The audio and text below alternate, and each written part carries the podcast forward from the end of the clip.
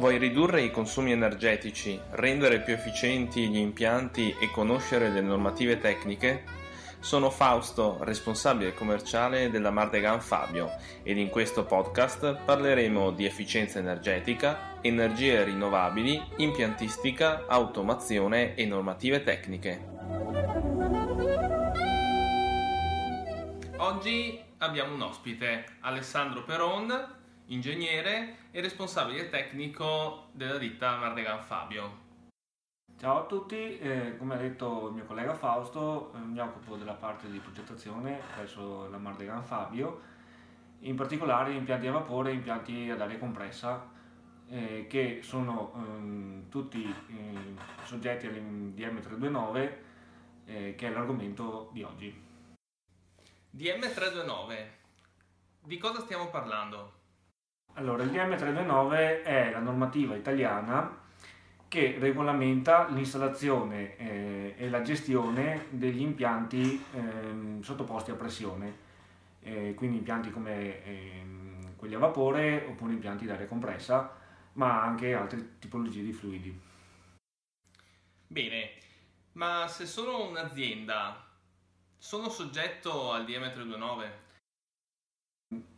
Se all'interno dell'azienda sono presenti impianti eh, appunto a vapore, aria compressa, eh, oppure componenti come generatori di vapore, ehm, serbatoi, allora è probabile che si rientri nelle, nella casistica pre- prevista da DM329.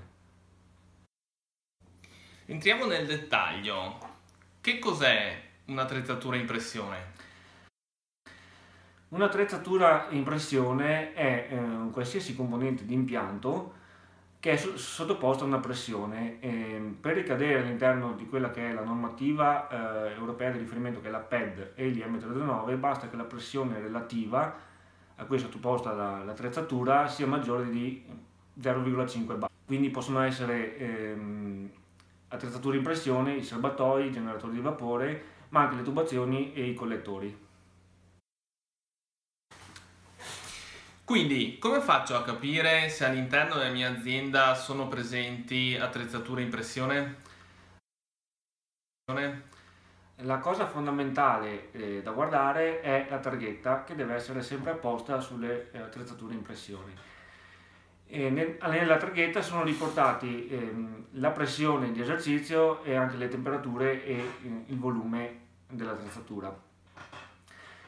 Eh, nella targhetta è anche riportata la marcatura CE e la categoria di rischio ehm, nella quale eh, l'attrezzatura ricade all'interno dell'ambito della PED.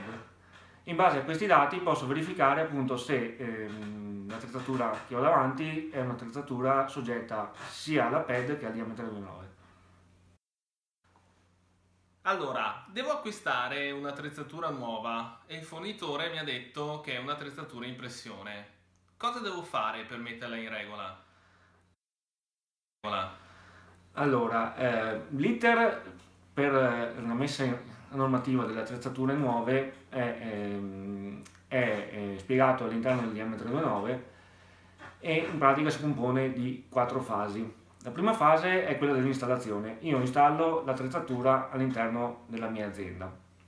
Seguita questa fase devo denunciare la messa in servizio dell'attrezzatura eh, quindi devo mh, mm, inviare tutta una serie di documentazioni all'ente competente che è l'INAIL in cui descrivo cosa fa, mh, mm, per cosa utilizzerò la, la, l'attrezzatura, come la utilizzerò e quali sono eh, i dispositivi di sicurezza che ho adottato.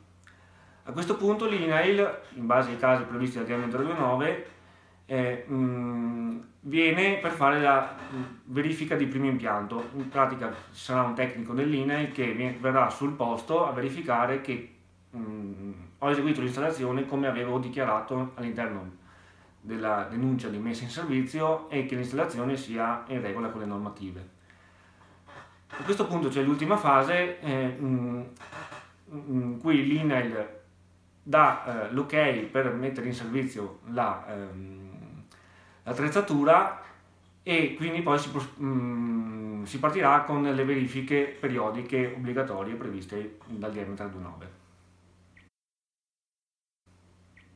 Ok, e se io avessi già un'attrezzatura all'interno della mia azienda e eh, non avessi ancora provveduto a metterla in regola?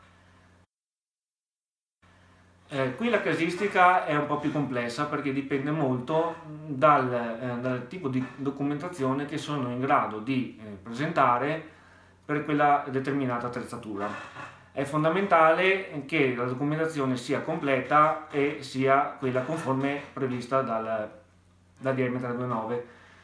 In particolare la, l'attrezzatura deve ehm, avere la dichiarazione di conformità CE rilasciata dal produttore il libretto d'uso e manutenzione anch'esso rilasciato dal produttore e, e la dichiarazione di, di, corretta installazione rilasciata eh, dall'installatore. A questo punto, verificata eh, la presenza di tutta la documentazione necessaria, eh, l'iter per la messa a norma è lo, è lo stesso eh, di quello per una, una nuova attrezzatura visto prima è, è, fondamentale che sia presente tutta la documentazione, altrimenti, come spesso capita, eh, è più conveniente sostituire eh, l'attrezzatura con una nuova piuttosto che eh, andare a, a, cercare documenti che eh, sono di difficile eh, reperibilità.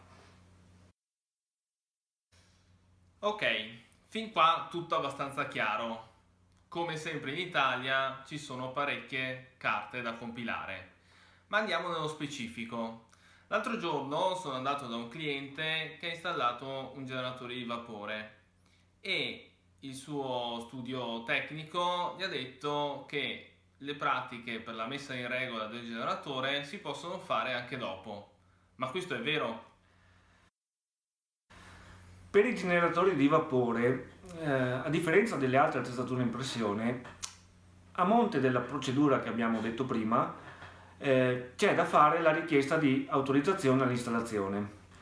In pratica mh, mm, vado a comunicare all'INEL che ho intenzione di installare un generatore di vapore in quanto l'INEL vuole verificare che l'ambiente in cui lo installerò sia idoneo e eh, eh, in regola con le normative vigenti. Prima hai accennato alle verifiche periodiche obbligatorie. Queste verifiche devono essere effettuate da un ente pubblico o possono essere effettuate anche da un ente privato? La prima verifica periodica obbligatoria è a carico dell'INAIL, che è l'unico ente che può eseguirla. Le verifiche successive invece possono essere eseguite eh, sia dall'INAIL o dall'ARPAV oppure anche da un ente privato eh, denominato organismo notificato che ehm, ha le stesse funzioni e le stesse tariffe degli enti pubblici. Bene, questa seconda puntata è terminata. Ringrazio a nome di tutti l'ingegner Alessandro Peron per le informazioni che ci ha dato. Vi ricordo di iscrivervi al podcast per non perdervi le nuove puntate. Inoltre di scrivere una recensione e magari darci 5 stelline. Le recensioni più belle verranno lette durante la puntata. Vi ricordo anche che ci potete seguire su Facebook e LinkedIn. Inoltre, attraverso il sito www.mardeganfabio.it potete trovare le informazioni sulla Mardegan Fabio e sui nostri lavori. Non mi resta quindi che salutarvi. Alla prossima!